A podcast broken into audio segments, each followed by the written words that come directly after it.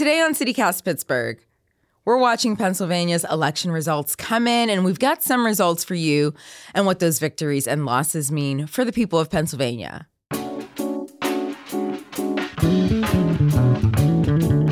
It's Wednesday, November 9th. I'm Morgan Moody, and this is CityCast Pittsburgh.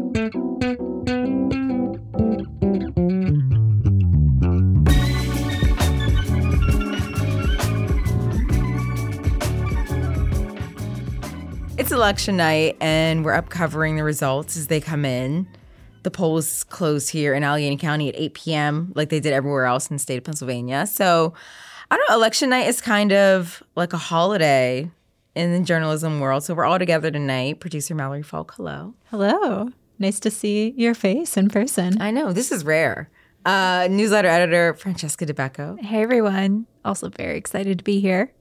producer Elizabeth Kama. Hi, I'm excited to be here too. We've also got election night pizza.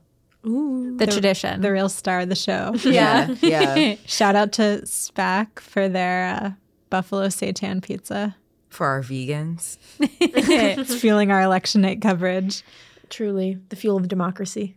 Yeah, so polls are closed, but uh, for those of you in this group who who voted in person today, what was your polling experience like?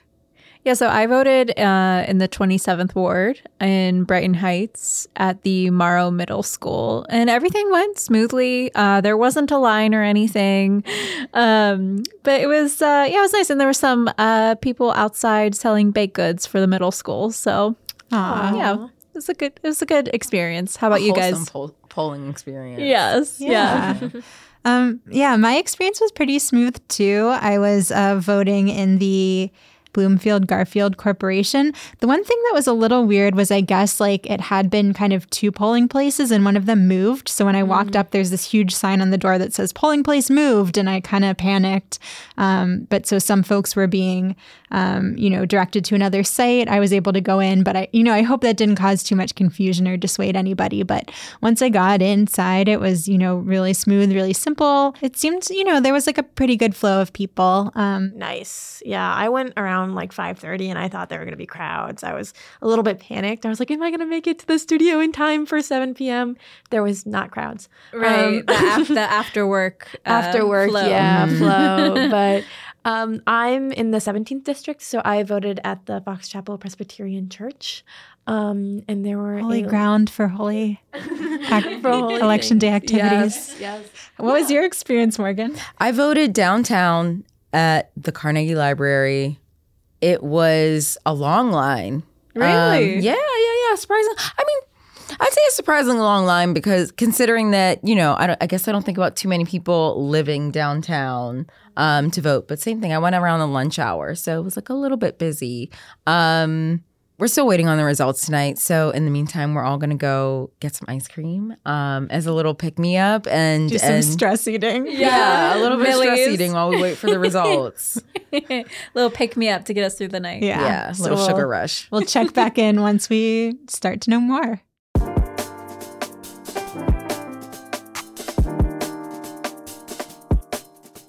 Okay, we're back. I'm here with producers Elizabeth and Mallory. Francesca's hard at work on the newsletter. Uh, we've got some results in, and we've got a new governor, Democrat Josh Shapiro. He beat out Republican Doug Mastriano, an election denier who was also at the Capitol on January 6th.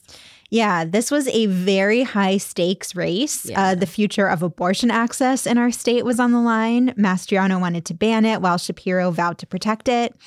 Um, and, you know, this race was going to determine what elections look like in the state in the future.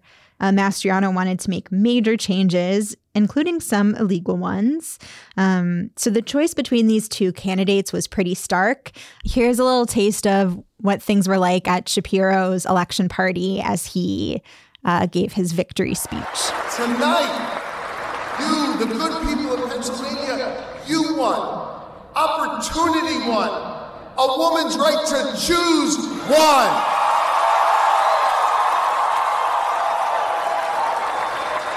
The right to organize here in Pennsylvania, that won. Your right to vote won. But something really interesting here is that, you know, with Shapiro's win, this is the first time since 1966 that the new governor is from the same party as the governor who's currently in office in Pennsylvania. Um, historically, in our state, it's flipped back and forth. So, you know, a Democratic governor followed by a Republican, followed by a Democrat. This kind of breaks that pattern. We are a swing state. yeah, Morgan has been saying all night that Pennsylvania is for swingers. it's not always fun. yeah. But Mastriano doesn't seem like he's going to go quietly. He's already said that he won't concede until every vote has been counted. Yeah, I, I saw that Alexis Johnson from Vice News had tweeted that Mastriano's wife was calling for um, divine intervention at his election party. So, you know, any any last minute, any Hail Marys, uh, quite a literal. A very Literal literal Hail Hail Mary. Mary. Yeah, and you know there have been some questions about whether you know Mastriano's supporters will accept the election results. Um, he has this close ally, an activist named Toni Shuppe, who helped found a group here called Audit the Vote PA. And, you know, even before the election, they were preparing to challenge the results. Um, they've been urging counties to count all their ballots by hand, which is something you hear a lot from election deniers. There's this conspiracy theory that the 2020 election was stolen by an algorithm and that you can't trust ballot scanners. But by hand, though, like that can be much better.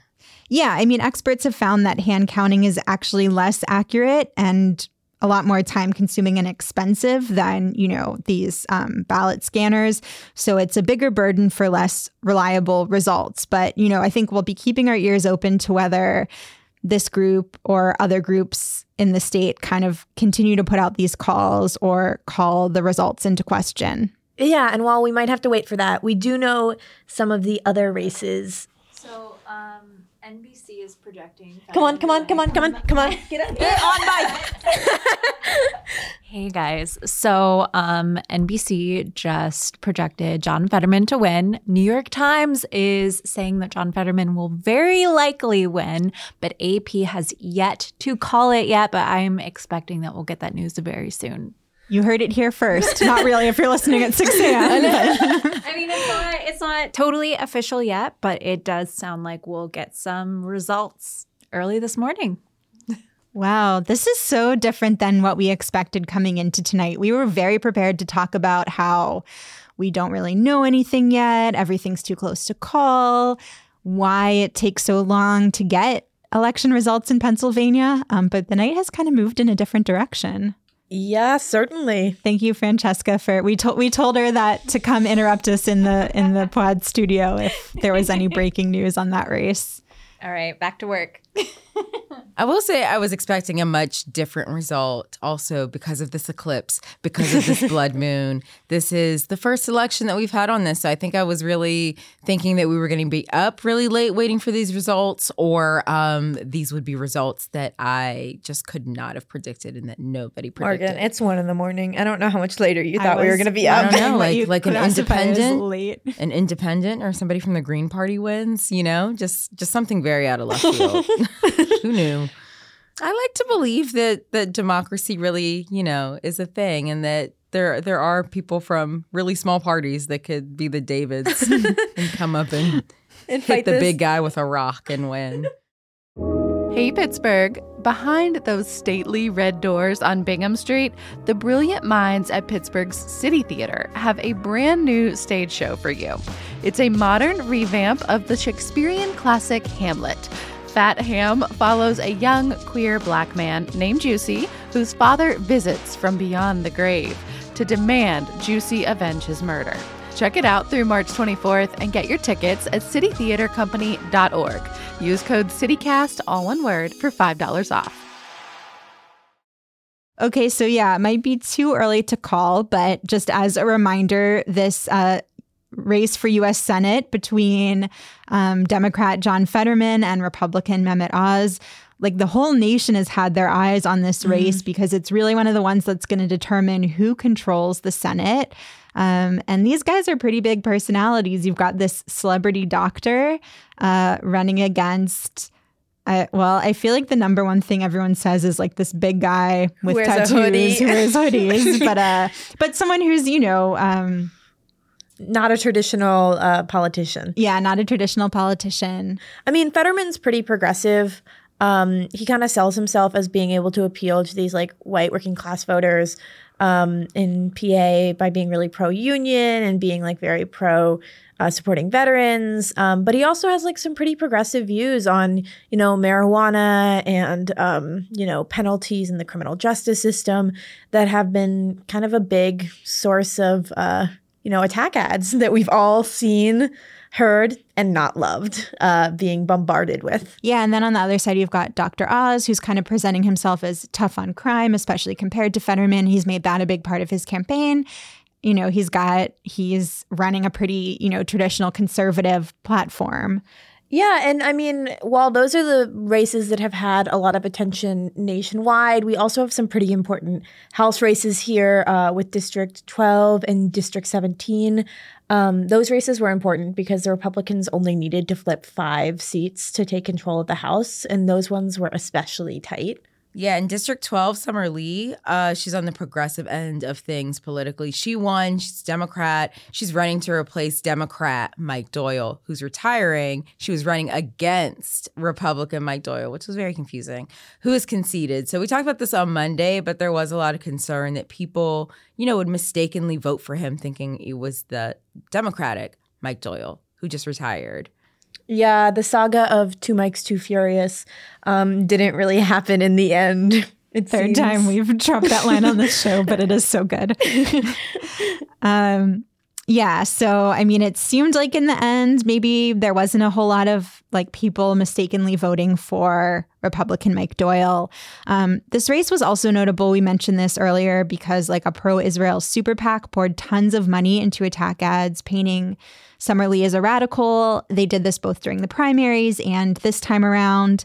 Um, so I think it's pretty noteworthy that that didn't seem to tilt the race.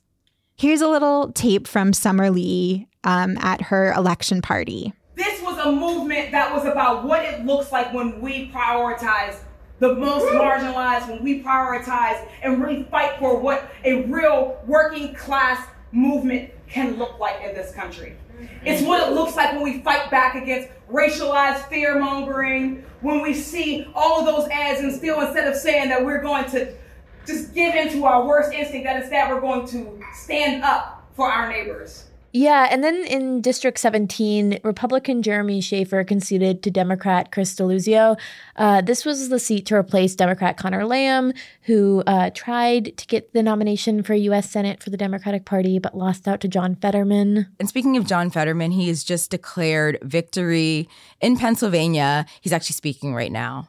I never expected that we were going to turn these red counties blue, but we did what we needed to do, and we had that conversation across every one of those counties.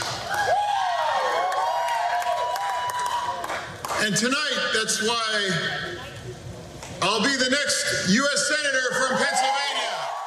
It's been a really long road for Fetterman. You know, he had the stroke back in May. Um, a lot of people have been questioning, you know, whether or not he was even fit to to be in office. Um, Dr. Oz and his camp in particular, they were, you know, a big part of that that party. So, um, also there have been reports that Dr. Oz was not speaking at his um, his party and, and was actually asking people to leave. So maybe a little bit of a party pooper maybe of the evening, but I guess I, I guess I get it. I get it. Yeah, I would not want people to be recording me losing a big political race. So Fetterman's going to be replacing Republican Senator Pat Toomey. These are the results that we have right now as we're recording this as of like 1.30 in the morning. So continue to stick with us this week on the podcast. Check your inbox for our newsletter every morning for more election results and coverage. And we'll be back on Friday's show with a deeper dive uh, into what these election results mean for Pennsylvania.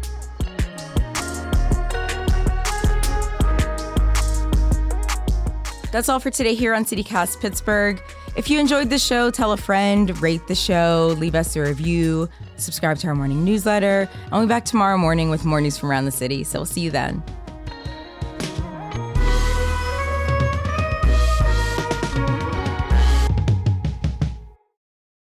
We should have brought Lily Whispers in as our guest tonight to be like, And the winner is.